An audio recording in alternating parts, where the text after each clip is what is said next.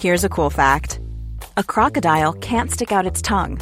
Another cool fact, you can get short-term health insurance for a month or just under a year in some states. United Healthcare short-term insurance plans are designed for people who are between jobs, coming off their parents' plan, or turning a side hustle into a full-time gig. Underwritten by Golden Rule Insurance Company, they offer flexible, budget-friendly coverage with access to a nationwide network of doctors and hospitals. Get more cool facts about United Healthcare short-term plans at uh1.com. From BBC Radio 4, Britain's biggest paranormal podcast is going on a road trip. I thought in that moment, oh my God, we've summoned something from this board. This is Uncanny USA. He says, somebody's in the house, and I screamed. Listen to Uncanny USA wherever you get your BBC podcasts, if you dare.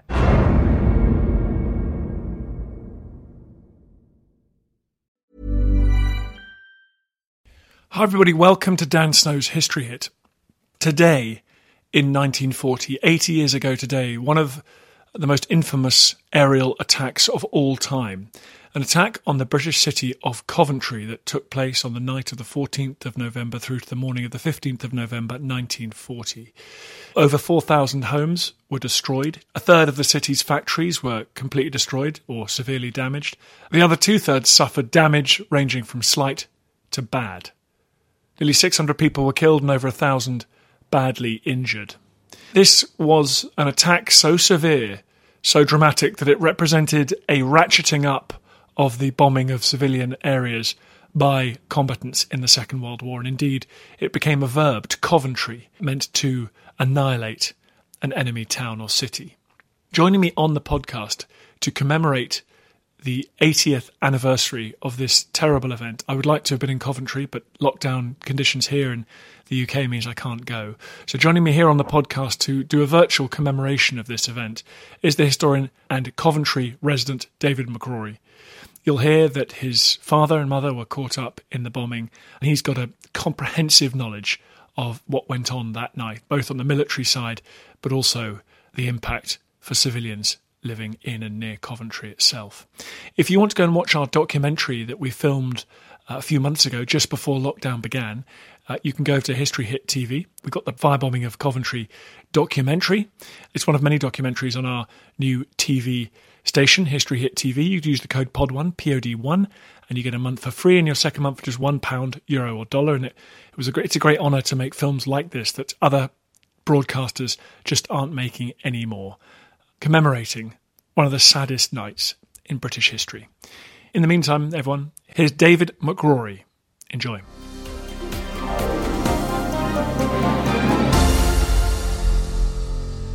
David, thank you so much for coming on the podcast. Explain to me what Coventry was like in 1939, 1940. Coventry was busy. It was an industrial city. Loads of factories building most of the cars. It was becoming one of the sort of richer cities in the country, mainly through its industries and that. So you had this massive sort of industrial base in the city, mainly car factories and that, but lots of engineering works and places like that, like Alfred Herbert's and that, which was a world firm. It was a busy place, a lot of people. And there was a beautiful medieval city centre as well. Yeah, Coventry was said, it was one of the best preserved medieval cities in Europe, basically. And when you actually look at some of the older pictures, there were the streets, it was absolutely chock-a-block full of timbered houses and that. But they started to make inroads into that from sort of 1930 onward, where like in 1936, they knocked down Butcher Road, which was an absolutely beautiful medieval street going down the hillside. And they just knocked that down for easier access for the motorcar into Broadgate, because they'd already got plans before the war to rebuild. They took on Gibson back in the designer back in 1935-36. He was looking to, with the council, looking to change everything. They had plans to knock half the city down, basically, even before the war. Yeah, an important reminder that we can't blame the Luftwaffe for the reshaping and ruination of Britain's medieval architectural heritage. But was it an important place for the war effort, David? Oh, yeah, without doubt, because it was. It's like I say, because the actual the amount of industry in the city. It's like when the war broke out, they're instantly changing everything.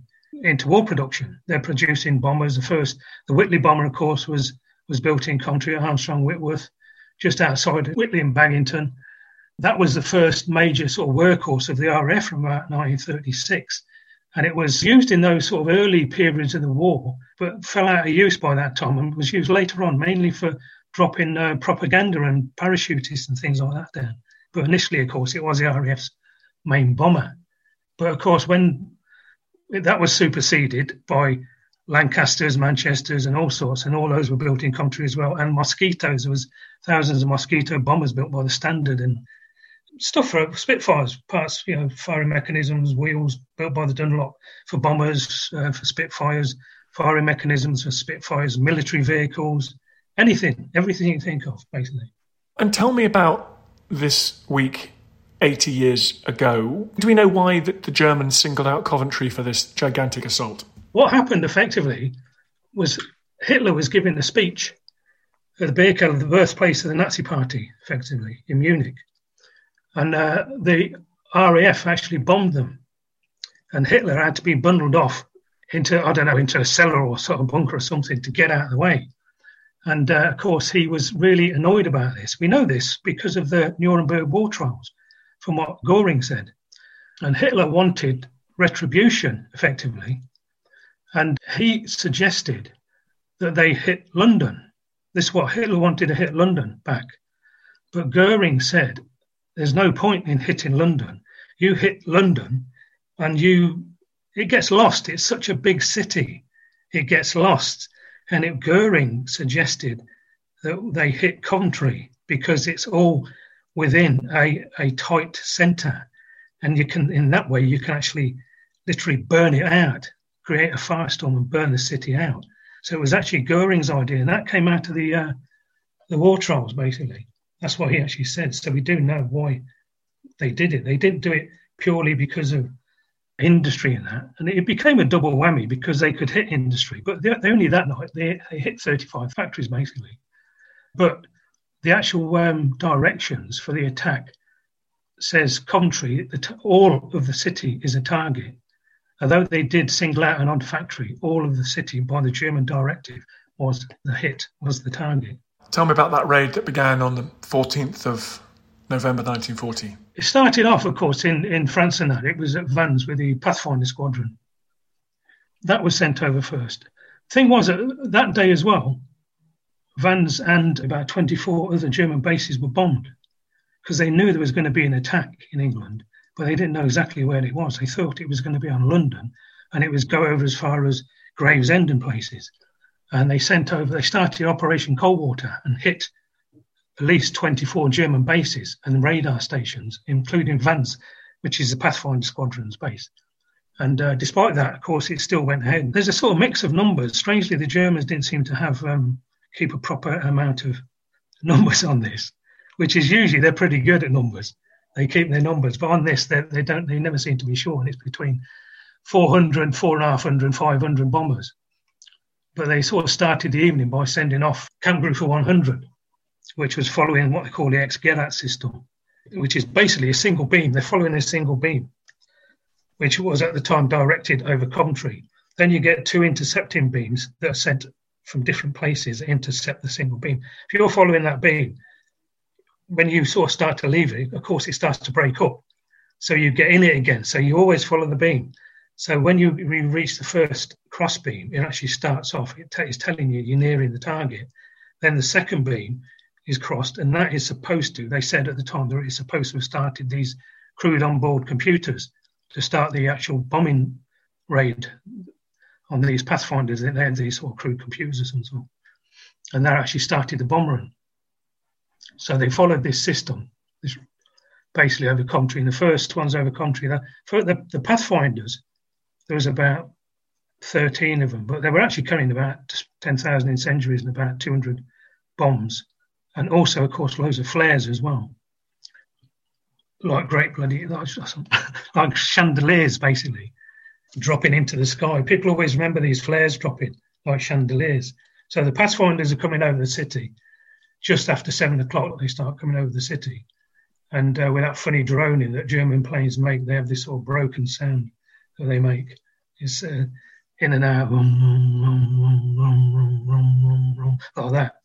And then, of course, the flares are dropped, and they're all, like I say, described like chandeliers in the sky. People saying they're like huge chandeliers in the sky, basically. And amongst the flares are incendiaries start falling, the odd bombs. And this group is coming over for the first hour, basically, and starting to set the target. They're laying the target. Start off your fires, basically. So when all the other ones are going to come over, which is soon after, which is literally within 20 minutes of the last Pathfinder coming over, the other groups of bombers came over. You had Dorniers and all sorts of stuff, Junkers. They all followed in waves. Literally about every 15 to 20 minutes, there'd be about 20 planes crossing in different directions. They were crisscrossing over the city, sort of lacing it with bombs and incendiaries. And, of course, that was the first time they used the exploding incendiary as well during that raid, which, of course, caught a lot of people out because people had been shown how to deal with normal incendiary bombs, which don't blow up in your face. People were told just to put a sandbag. Go with a sandbag and drop it on the incendiary. And afterwards, they realised that these things can flare up in your face. So they told you to go with a sandbag in front of your face and drop it on the bomb. But to be quite honest, you'd have a job doing that anyway because they would send up phosphorus in the air all over the place. So you've had these sort of first group comes over. They lay the target. Within probably 3/4 of an hour, you've got over 300 incidents. The fire station is being sort of overwhelmed with calls and that. There's over 300 incidents going on. Then within the hour, you've literally got, it's one incident. The city is on fire everywhere, effectively. The firemen get out and they get into the streets. They end up having to call in firemen from all over the areas, districts. But the problem was the city's being blown to pieces and burning.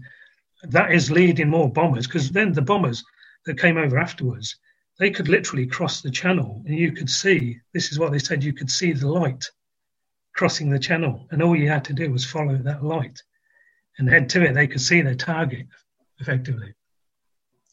But like I say, the firemen were getting out into the streets, bombs going everywhere. They're setting up hoses all over the place. It's Dante's Inferno, effectively.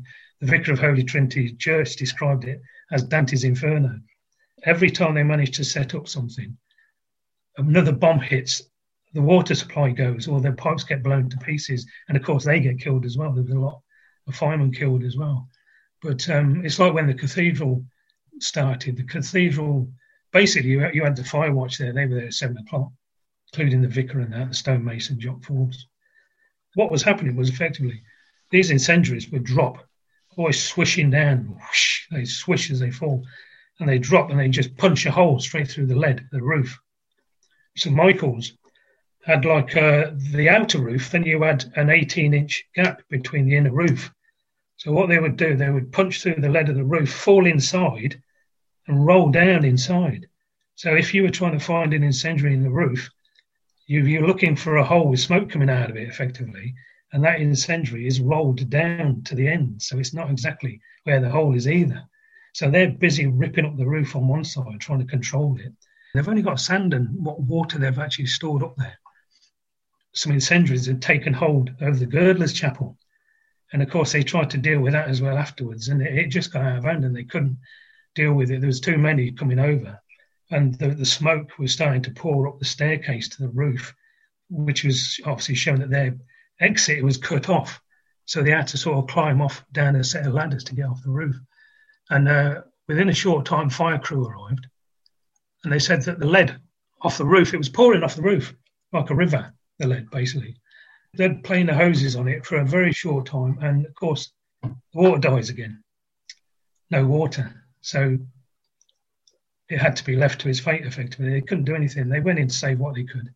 And that was the end of it. The whole building just went up in flames. They said there were 60, 70-foot-high flames, bronze flames, roaring up into the sky. And at a certain time, it sounded like there was an earthquake because what had happened back in the 1880s when they'd restored the roof, they put these massive iron bands across the church to brace it effectively.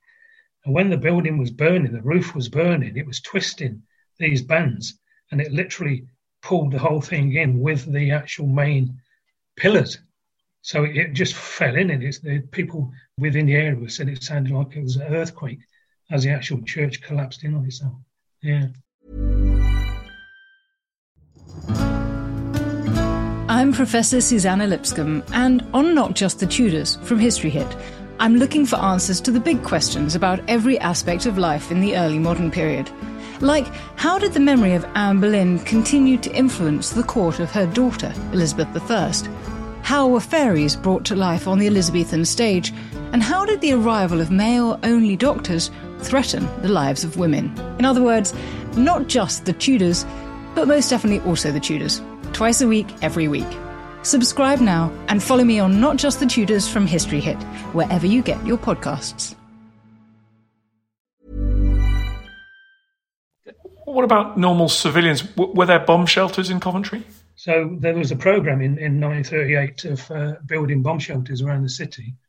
Initially, probably about 40, 50 bomb shelters, you know, small capacities up to about 500-600 capacity shelters. And they built them around the city. Some of the original shelters were a bit like trenches, really. And of course, later on, they realised that these weren't strong enough and lined them in concrete. People were literally moving from one shelter to another because, you know, the raid was going on and on. It was 11 hours constant bombing, effectively. And sometimes it was getting dangerous. The bomb shelter on Greyfriars Green, that was about 300 capacity. They had a time when they'd got an unexploded bomb outside the entrance, and it was flooded, starting to flood, and the boiler in there was in danger of exploding as well. It's quite unbelievable, really. And all the time outside, all they can hear and feel are these bombs coming down and the ground shaking and everything. It's been absolutely terrifying, really. But they got through it. Well, some didn't, of course. What about the RAF? Was there any way of breaking up these raids? The night fighters were out. Only a couple of them actually said they saw anything. One German said he had a night fighter on his tail over Coventry and he had to almost go vertical to avoid it. But of course, the problem was with night fighters up to that point, they hadn't fixed the radar properly. The radar on the night fighter is being shot out from the front of the plane effectively, but it couldn't zero in on anything because it didn't have a triangle, which was later added.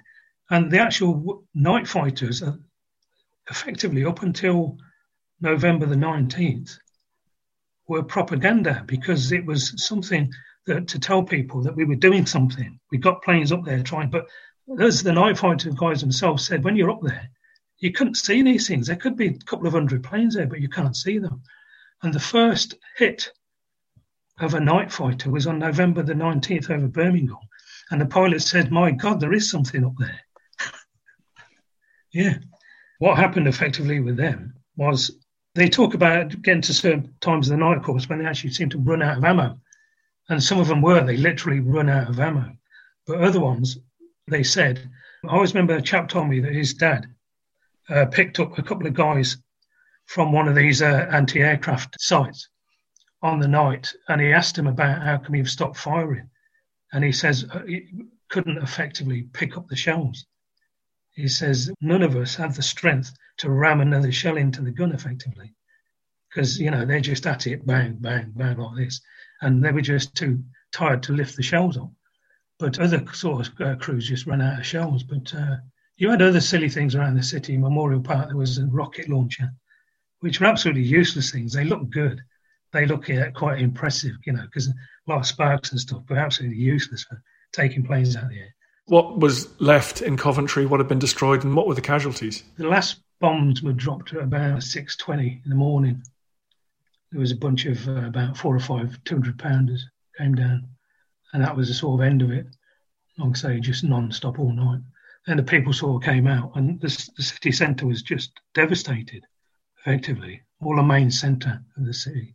There was a chap called Smith, who was a town clerk, had also written a history of the city, and he was a fire watcher.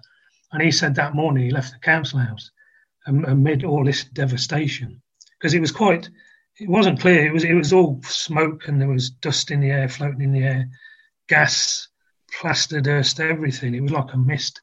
And it was drizzling as well by that time. And he said, amongst all this devastation, I always remember this one. He says, I heard a starling singing, which gave me hope for the future. And you think, that's quite a lovely little sort of thing. something that my dad went out the next day and wandered around the rooms. He ended up pulling an incendiary bomb from between two walls and took it home with him. In fact, my dad was blown up by a landmine that night. He was just going home and he actually popped into the Radford pub to have a half. He wasn't really a drinker, but he just had an half of Mackeyson or something. And he popped in there when the raid started and they all went in the cellar. And he never used to really bother going into the shelters. So after a while, he went back out and he stood outside the pub watching all the bombers going over and the bombs going off and that. And then he suddenly saw, over the church opposite, he suddenly saw this parachute coming down. And he thought a Jerry had bailed out. And he was just said he just seen about going after it. And he realised there was a big canister attached to it. And of course, it was a landmine, wasn't it? Parachute mine. It came down above the church and just blew. And of course, those things just blow and they blow down and outwards. They flatten things. Dad was blown off his feet, blown unconscious. The church was blown down to its first course of stones, effectively. When Dad came to, he actually went over to the church and pulling the rocks away because he knew there was people underneath. So he spent the actual night during all the bombing helping, dragging people out from underneath the church. There was about 2 dead, I think. But he dragged them and they stopped a car. And between him and this other chap, they ferried him backwards and forwards to this relief station during all the bombing, dodging around all the holes in the road and everything, basically. Yeah, so we had a busy night. How is the bombing remembered today by the people of Coventry? It's always remembered because, to be quite honest, it's part of the cities. It's not just part of its history, it's part of what the city is now. Coventry is what it is now because of what happened that night. The city looks like what it is now because of what happened that night. Do you know what I mean? It changed the city. It was almost as if it was the death of old Coventry and the beginning of a new version of Coventry. Did your dad ever forget that night? Dad was in 41 Commando. He saw a lot of action. He was on Salerno, he was on Sword Beach, and he even got machine gunned by a Stuka bomber one time. He never really talked much about it, to be honest. It's one of those things you sort of always think about. Though I did talk to him about it, I didn't talk enough about it.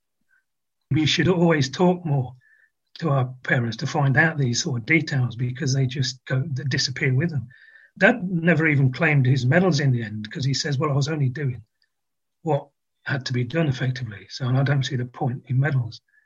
David, thank you so much for coming on the podcast. What is your book called? Oh, that one is Coventry's Blitz, that one is.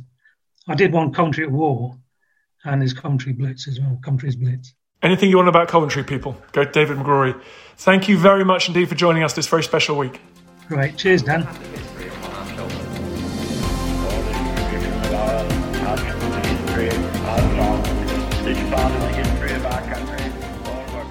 everybody, just a quick message at the end of this podcast. I'm currently sheltering in a small windswept building on a piece of rock in the Bristol Channel called Lundy. I'm here to make a podcast. I'm here enduring weather that frankly is apocalyptic because I want to get some great podcast material for you guys. In return, I've got a little tiny favour to ask. If you could go to wherever you get your podcasts, if you could give it a 5-star rating, if you could share it, if you could give it a review, I really appreciate that. Then from the comfort of your own homes, you'll be doing me a massive favour. Then more people will listen to the podcast, we can do more and more ambitious things, and I can spend more of my time getting pummeled. Thank you.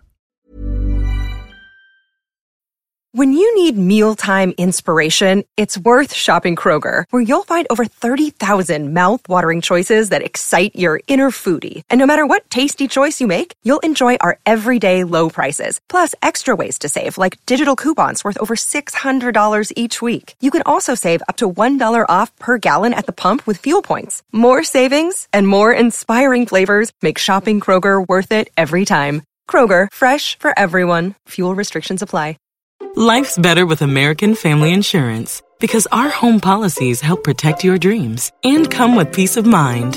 Save up to 25% by bundling home, auto, and life. American Family Insurance. Get a quote, find an agent at amfam.com. Products not available in every state. Discounts may not apply to all coverages on an auto or home policy. Discounts do not apply to life insurance policies. Visit amfam.com to learn how discounts may apply to you. American Family Mutual Insurance Company, SI, and its operating companies, American Family Life Insurance Company, 6000 American Parkway, Madison, Wisconsin. Thank you for listening to this episode of Dan Snow's History Hit. Please follow this show wherever you get your podcasts. It really helps us, and you'll be doing us a big favour. Don't forget, you can also listen to all of these podcasts ad-free and watch hundreds of TV documentaries when you subscribe at historyhit.com/subscribe. As a special gift, you can also get your first 3 months for just £1 a month when you use code DANSNOW at checkout.